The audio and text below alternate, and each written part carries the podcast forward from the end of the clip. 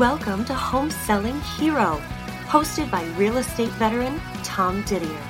Each week, we break down today's ultra hot home sellers market and give you the tips, tricks, and guidance to navigate the selling process and get the most out of selling your home. Proudly presented by the Tom Didier team. Let's jump in. Greetings and moyen. Welcome to the Home Selling Hero podcast. I am your host, Tom Didier. And today I have a guest with me, Craig Haskins from Knight Barry Title. I'm going to ask him to introduce himself here shortly. But Craig and I have been doing business together literally for 21 years. Craig, give, give us just a short introduction on yourself and Knight Barry Title and tell people what you do without boring them because you and I know that title title can be boring. Well, first of all, I'm much younger than you. Yeah, like I think months, much younger than you. Three, no, three maybe weeks. a few months, something like that. My family owns Knight Barry Title. It's a title insurance and closing company. So when uh, Tom sells a home, the folks come to our office to sign all the documents. It involves uh, somewhat of an exhaustive research of the public records to figure out who owns it and what debts they have to pay, and uh, we take care of the buyers. They sell, they sign mortgages, and all the money comes into our account. Usually, the seller leaves with some money. Uh, buyer gets a home. County gets the property transferred, and away we go. So we've been doing this for 100 and almost 170 years. My family's owned it since the 70s. We've got uh, about 80 offices around five states. Uh, we're from Wisconsin, southeast Wisconsin for sure. Uh, Port Washington, where you're sitting, Tom, was our third office out of 85, and uh, we're real happy to have met you. Um, what 2001 yeah, March? Long time ago, long, long time ago. I always tell people uh, title is the same as the title for your car, only it's a much more expensive title because your houses and property are usually worth a lot more than your car. So it's a it's an insurable asset that's very much required. What we're going to be talking about today is pretty important. the The topic is going to be how to sell real estate and not pay taxes because unless you enjoy paying taxes, uh, you know you might not want to listen to the rest of this podcast. But we're going to give you some tips and tricks and show you how it's done and talk about when you sell your real estate. Mostly we're going to talk about commercial, but we'll talk about residential as well. But we're going to be talking about how to how to not pay taxes on that. So with that, we'll get right into Craig, tell us what is a 1031 exchange and then before I forget, where did the name Starker come from? Is that is that a slang word or what is Starker? Because my dad taught me 20 years ago, you know, we're going to Starker that. We're going to Starker that. You know the origins of that? Yeah, there's a gentleman named Mr. Starker who sold some property, I believe, in the northwest part of the United States, and he uh, sold property and used the proceeds to buy a different property, and didn't feel that he should pay a capital gain tax on the profit he made on that sale because he rolled it right back into purchases. So his idea was, we're just exchanging properties. I'm not cashing out. I shouldn't pay the IRS. It's not a gain. And then he went to court and ended up um, the IRS or the government created this section 1031 of the tax code, which which allows for deferring taxes when you when you buy a like kind property. So when did they create 1031? Mr. Starker is obviously the guy to thank for this, but what I mean we talking 20, 30, 40, 50 years? You know what? That's a great question, Tom. I'm going to say longer than we've been alive. Yeah, it's been around a quite a long time, but you know there's no real like I, I guess there's what's called a safe harbor. So the in the IRS in section 1031 it kind of gives you some uh, some things that you can do to stay in the safe harbor to ch- exchange property A to property B with deferring the capital gain taxes. There's, but I get you know a million calls a year on can I do this and can I do that. You can't. There's not like a a Bible in the IRS that you can look up and specifically find your scenario. So a lot of what's happened in the 1031 world is what people do, and then there are rulings that say, well, you couldn't do that, and that's how all of us learn like, well, nope, I guess guess uh, this guy in Kansas got in trouble, so we can't do it this yeah. way. So, and by, by the way, Tom, before I before I go on, I just want to make sure everyone knows that you're gonna, you're, I'm you're not an say, attorney. or say, we gotta, we're to the well, point where I, we're going to say, by the way, we're not attorneys and we're not yeah. CPAs, we're not accountants. We're just the owner of a real estate brokerage and a title company. That's that's right. I would just urge anyone, any any taxpayer to get advice from an attorney or accountant on this because you can really you can really get sideways uh, doing something incorrectly and and really I don't think it's any fun to get sideways from what I understand with the IRS. So you want to you, you want to get a get a professional to do something like that. I knew that was coming quick as soon as we started talking. I'm like, ah, we should probably tell them we're not accountants or attorneys. So I'm going to paint for the listeners the picture of how this works, and then you can explain it in a clear manner. So I've, I bought a property 20 years ago it was a commercial property for 200,000 bucks. I'm selling it now in 2022 and I'm selling it for four hundred thousand dollars. I am selling it for two hundred thousand dollars more than I paid for it, and I don't want to pay any gains on that. So what do I do? Now there's all there's all kinds of obviously as you can imagine there's a billion different scenarios with what goes into how much the gain is. But let's just take the fifth grade version of so you get you get two hundred thousand in gain slash profit and you need to pay tax on it. So you're you know first thing your accountant's going to want to do is figure out if it's a short term tax rate. It sounds like this is a long term gain because you've held it for so long. Then you're going to pay capital gain tax on that. But you say, wait a minute, I'm not cashing out. Mr. Starker, as he mm-hmm. said. Mr. Didier says, I'm not cashing out.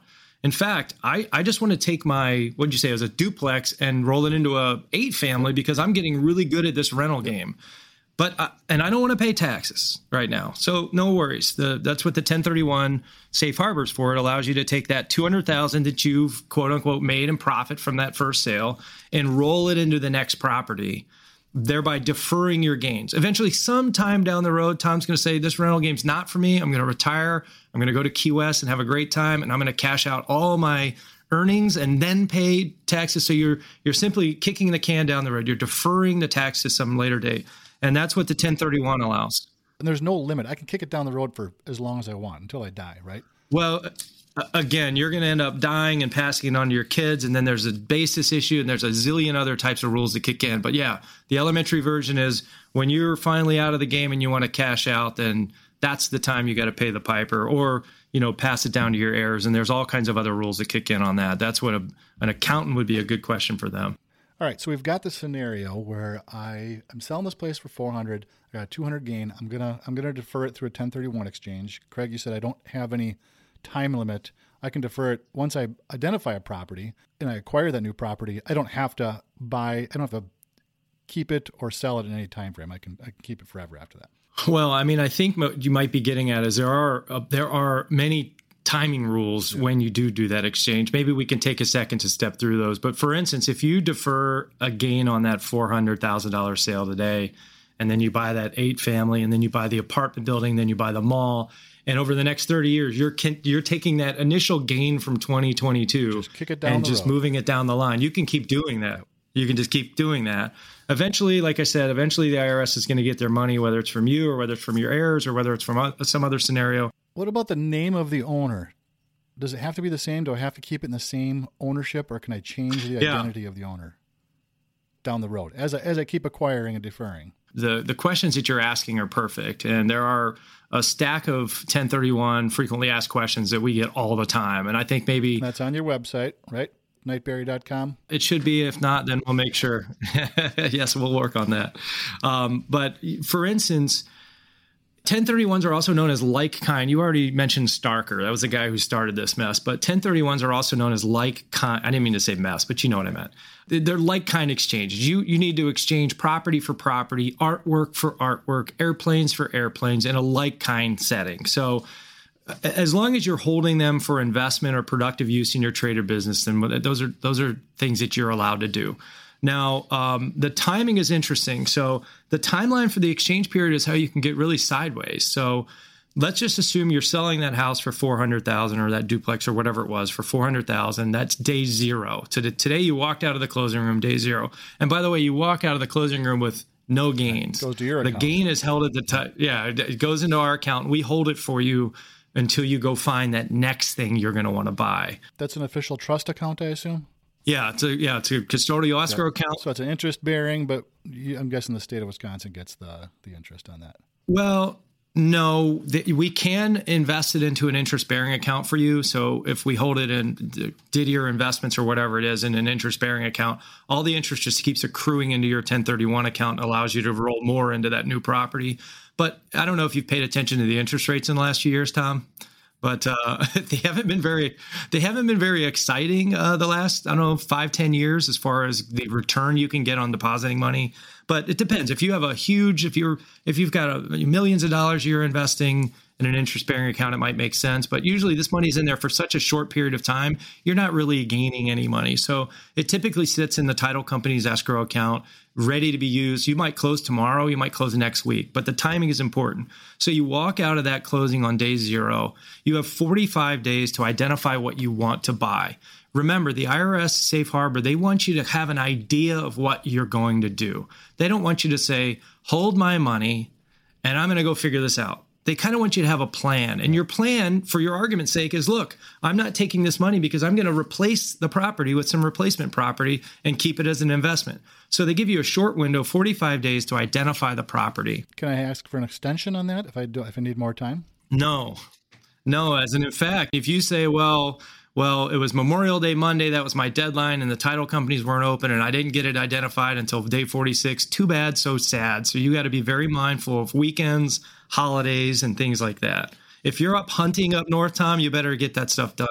Not having internet connection is not an excuse for the IRS to allow you to do that. So You've identified your property. We, again, they want you to have a plan. So let's talk about what you can buy. No, wait, back up. If I remember correct, I can identify up to three properties. Is that correct? I thought you could identify multiple potential properties. You can, and that's a good point. So you can identify uh, numerous properties, but most people identify three or fewer because with three or fewer, you can, there aren't many other rules you're going to say, I, I, like this four family, I like this eight family, I like this 10 family. I'm not sure. I'm going to go negotiate with all of them, or maybe I'll buy them all. But these are the three on my list. And then, sure, it, and Tom's going to say, well, one fell through, this seller's being a real creep. Yeah.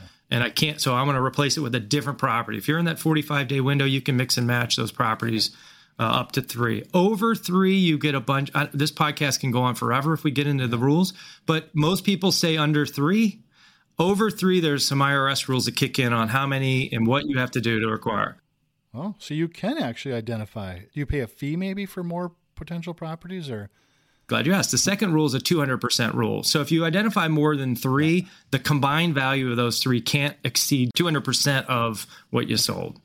Uh, and then there's another one that if you've identified more, uh, there's a 95% exception, which I'm not going to get into. It's a little more detail, but it's rare that we ha- we see that. Most people keep it. So I'm selling the place for 400. The rule is I need to exchange it with something worth at least 400.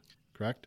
401. Yeah, because you're yeah you yeah, or it's called boot. So if you if you sold something for 400 and you're going to buy something for 401,000, yeah. that's great. You're stepping up your investment. The IRS says, look, if you're going to defer taxes because you're investing, we want to see you make a substantial investment, bigger than what you used to make.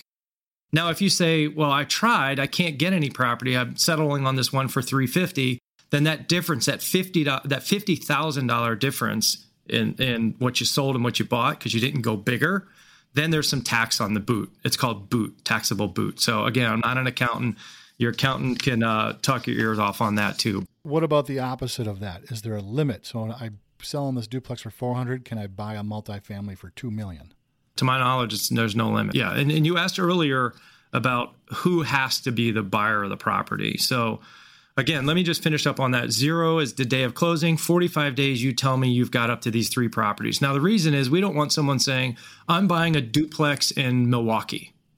Well there's thousands of them they uh, remember the plan. You have to have a plan. They don't want you just winging specific. it. So you're going to have a three exceptions and specific.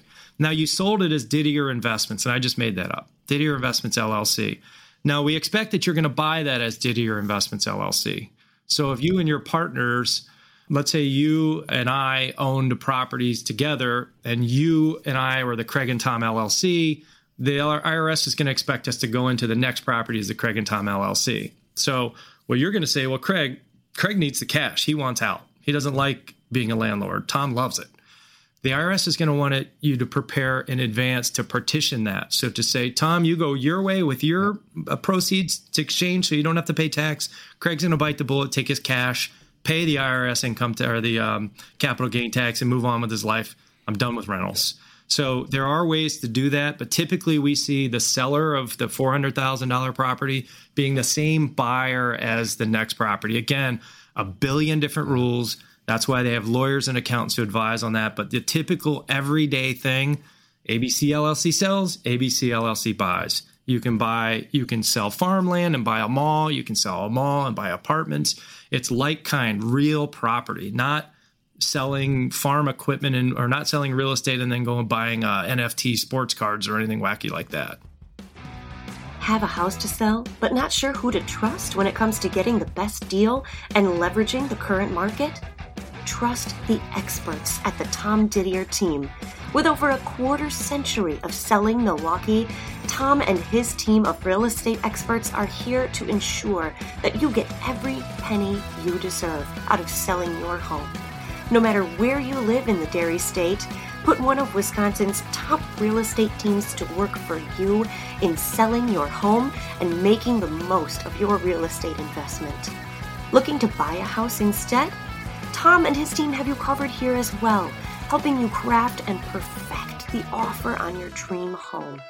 Visit sellingmilwaukee.com to find out how much your home could be worth and connect with the team to make your next real estate transaction a dream. Now, back to the show. But the important thing to realize is this this mechanism does exist that you you can sell your property and as you said, kick the can down the road, not pay any tax on it whatsoever if it's done properly. And again, it's even or up. I mean, can I do 400 to 400 or does it have to be 401? I think so. I mean, what would your difference? What would your boot be if it was the same? It'd be 400 to 400. So again, I'm, i believe that'd be fine. All right. What about this? What about I'm going to exchange? I'm going to exchange my vacant land for an eight unit. So I got 100 acres of land. I'm selling that. It's been an investment for me. Can I exchange that vacant land with a multifamily? Yeah, real property for real property. Those are and usually fine. An industrial yeah. building for vacant land, anything commercial, as long as it's a rental type investment as, property. As long as it's real property. Okay. So remember, Tom, we are at the point in time where it's the 45th day. You've identified your couple properties. You're going to go buy them. You're going to go buy one, two, or all of them. Now, how long do you have after that? Remember, closing, the initial closing was day zero. You have a total of 180 days to complete this. The first 45 days are which is the identification period, and then the balance is the 180 day to get to that closing to buy whatever the heck you're going to buy. So, again, same rules on that, Tom. If you're hunting, if you don't have internet, if it's the holiday or the weekend, too bad, so sad. Better have a better plan.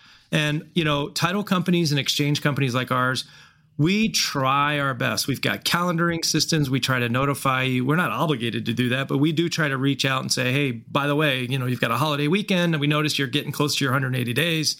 You might want to, you know, get get into gear and get this figured out.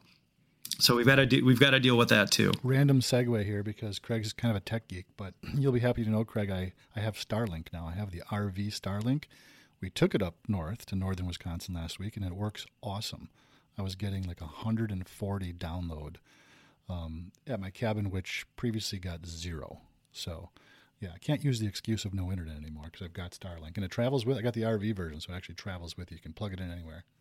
Yeah. So, all right. So you've we've figured out your timeline now. You figured out the types of property you can identify. You've typed. You've figured out that it's a like kind real property for real property.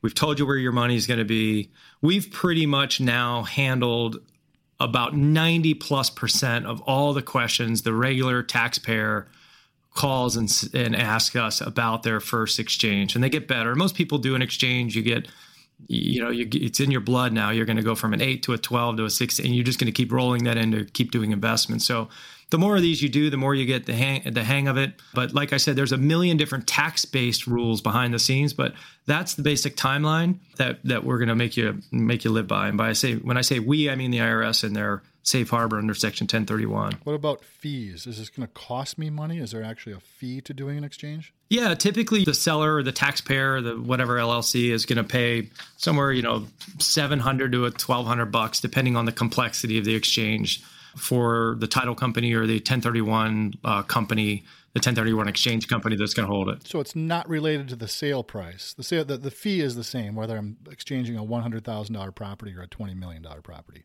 The fee to perform the exchange is the same kind of correct but i mean look if it's a if you're selling a 50 million dollar building i'm going to have a heck of a lot more work than if you're selling a $50,000 vacant piece of land so the the the starting rate you know that I that I mentioned a little while ago. Most title companies are in that ballpark, but as it gets more complex, you're going to have a million more questions, a million more documents. Yep. It's one of those things that will call you and say, "Geez, I can't do this you know, one for 750, you know, bucks or something like that. So you're going to, you know, but but everyone's pretty honest in, in the 1031. Oh, I shouldn't say it like that. Everyone's really honest in the 1031. This is this is rules are rules kind of stuff. There's really little flexibility. Yeah, and it sounds like there's you- no you- bending you- the rules with the IRS. Go figure. I don't think that'll come surprising to anybody. But you can ask pretty please as much as you want, and uh, it doesn't sound like the IRS is going to bend their rules.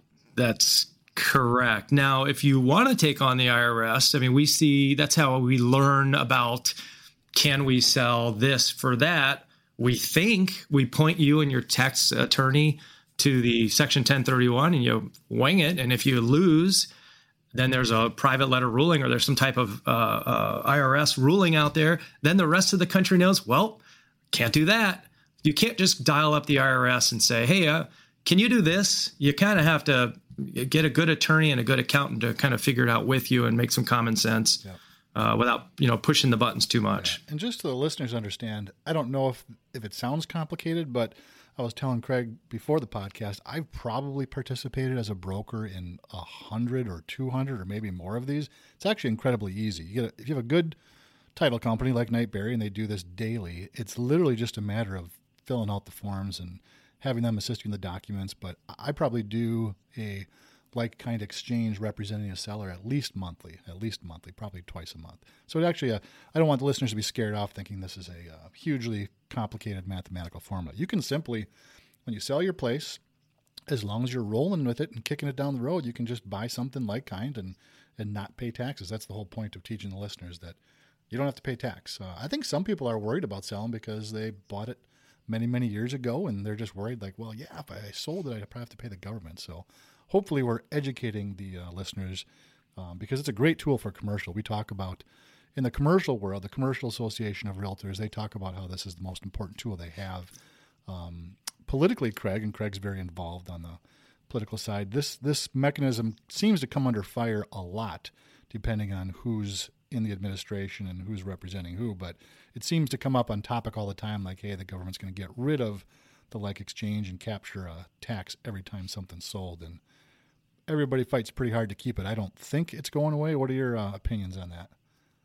I mean, I think about a few months ago, the Biden administration said, you know, we're going to look at eliminating this tax uh, 1031 exchange. It's a lot of tax that uh, the country is not collecting because all these uh, wealthy investors are not paying, you know, or deferring it, and that sucker's dead on arrival. I mean, that I think every every few administrations, I'd guess, uh, floats that idea out there. It doesn't it doesn't go very far.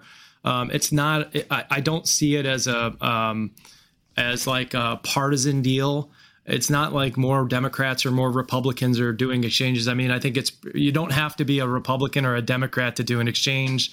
Um, like I said, they're done on all types of real estate, whether it's in the, your local city, on a farmland, or big malls, East Coast, West Coast. It doesn't matter. So there's really, I don't get much political backing when when those are thrown out because it's and it, and it kind of comes as an idea and then kind of goes away. But The reality is, it keeps everything circulating. It's the law of circulation. I also want to make sure that we've we've talked about commercial and non-residential real estate, but there is a capital gain component on uh, on a home too. So we've talked about a deferral of tax, meaning we we've used the term kicking the can on a commercial. You're you're going to roll it, roll it, roll it down, down, down.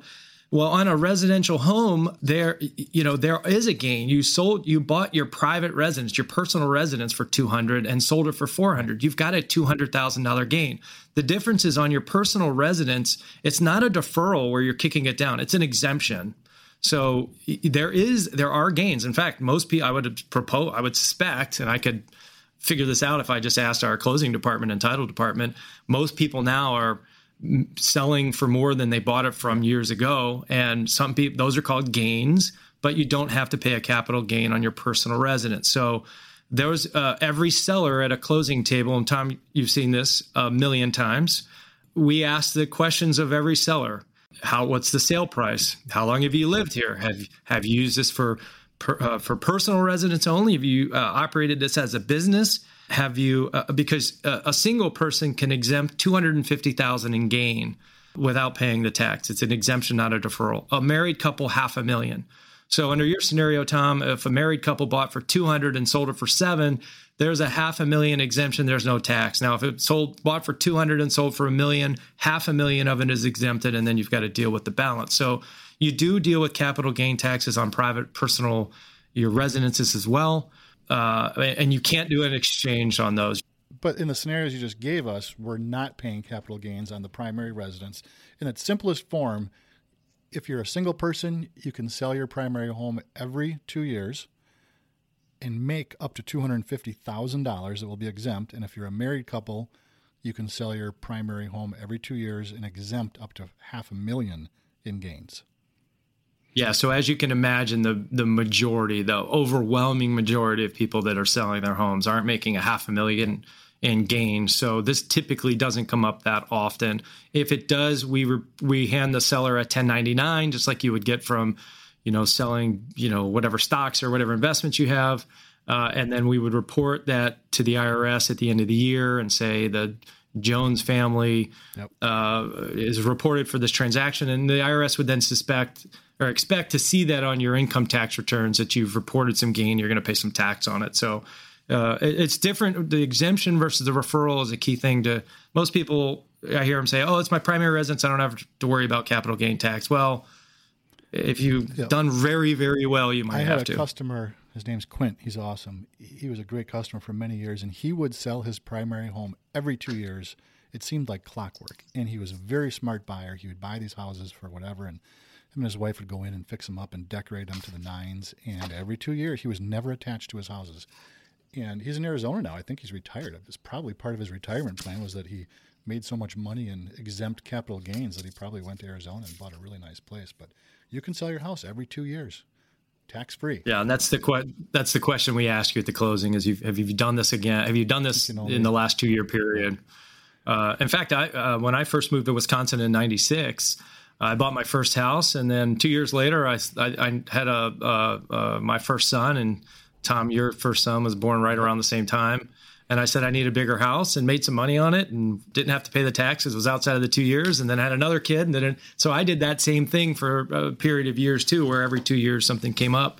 It always seemed like I had a life event that would push me into the next bigger house. Um, so yep, every two years, and uh, you you know obviously can't use the you know you can't use the house for your business as well too. So there's other kinds of rules that kick in, but like I said at the very beginning of this don't just listen to Tom and I on this and say this is this is what we're going to plan. Make sure you ask your tax preparer, a, an attorney, or someone like that because, like you know, you can get in some real sticky situations with the IRS uh, if you if you just miss one of these steps. And point of clarification: it doesn't necessarily need to be the last two years. If I if I'm speaking correctly, it needs to be three of the last five. Correct? Yeah, two of the previous five, you have to live there, and you couldn't have already claimed that two hundred thousand or five hundred thousand any of the two year period before the sale of home. So yeah, we get some we get some folks that ask that that bounce around between properties where they're living. So what's your prediction? We're we're sitting here in the first half of 2022. Things are nuts. You and I are in the same business. Where where are we going with this? based on what I see in our offices across five states, it's softened a little. We still have homes that were just listed coming in to sell and close. I don't see that part slowing down, but you know, every realtor I talk to anywhere in the US says the same word inventory. The inventory problem seems to be a real stickler right now. I don't know if it gets any better this year. I think the MBA and the, I believe either Fannie and the MBA and maybe NAR, or the Association of Realtors and the Mortgage Bankers Association, uh, adjusted their predictions recently on sort of a gloomier outcome that the problem with home inventory wouldn't solve itself. The new construction isn't going to solve this because of the materials and labor are so expensive right now. So I think we're in just a softening mode right now. It's still great. I mean, we're we still have 500 plus employees and everyone seems happy. COVID seems to we seem to have figured out how to do some of this work from home stuff. My rule at Knight Barry is we're only looking 90 days out because it's just for us it's just a guess after that but i look at how many properties you have listed. I look at all of our all of your competitors. I see what the inventories see what the interest rates are. And i can kind of tell that it's going to be more of what it's been in may in the first part of june uh, through the rest of the summer if i had to take a you said to guess and that would be my guess. The realtors did originally say that 2022 would mimic 21. And then, as you said, they changed their forecast a little bit, saying, eh, I didn't see the word gloom, but I think I saw the word softening a little bit. The inventory problem obviously yeah. is inventory is the problem, and it can't be solved immediately, like you talked about the new construction. Not only just the prices, but the the supply chain is still still catching up, and that's not there yet. People I know people are waiting six months once they order their windows. It's just crazy. So, to summarize for all the listeners what we talked about, in a nutshell, if you are the owner of a primary residence, you can sell your house tax free as long as you've lived there for two years and as long as you're not making more than a half million dollars if you're married and as long as you're not making more than 250 grand if you're single. On the commercial side, there is this option available called the 1031 exchange, which will allow you to sell your property pay zero in taxes as long as you participate properly in this IRS program that allows you to step up and roll all that money, kick it down, kick the can down the road, and buy another property. It's like I talked about the law of circulation. It it keeps the commercial market going, buying and selling and exchanging. It's all good stuff.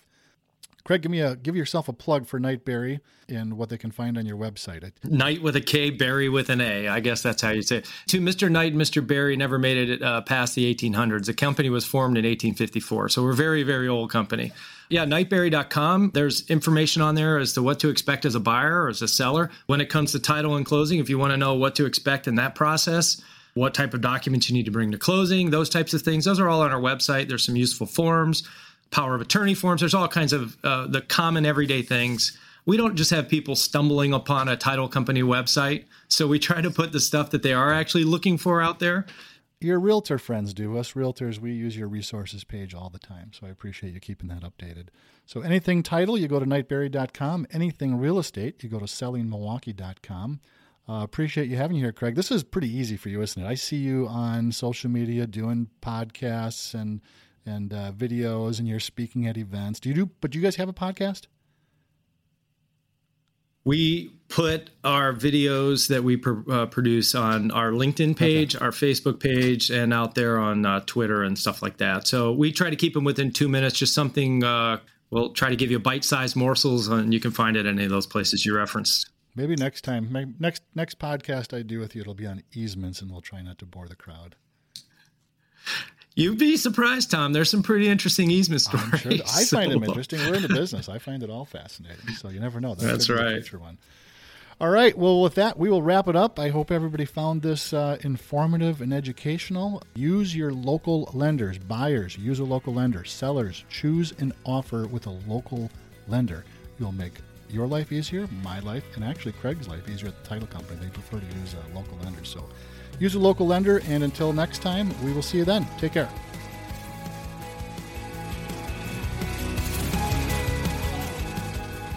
Thanks for listening to Home Selling Hero.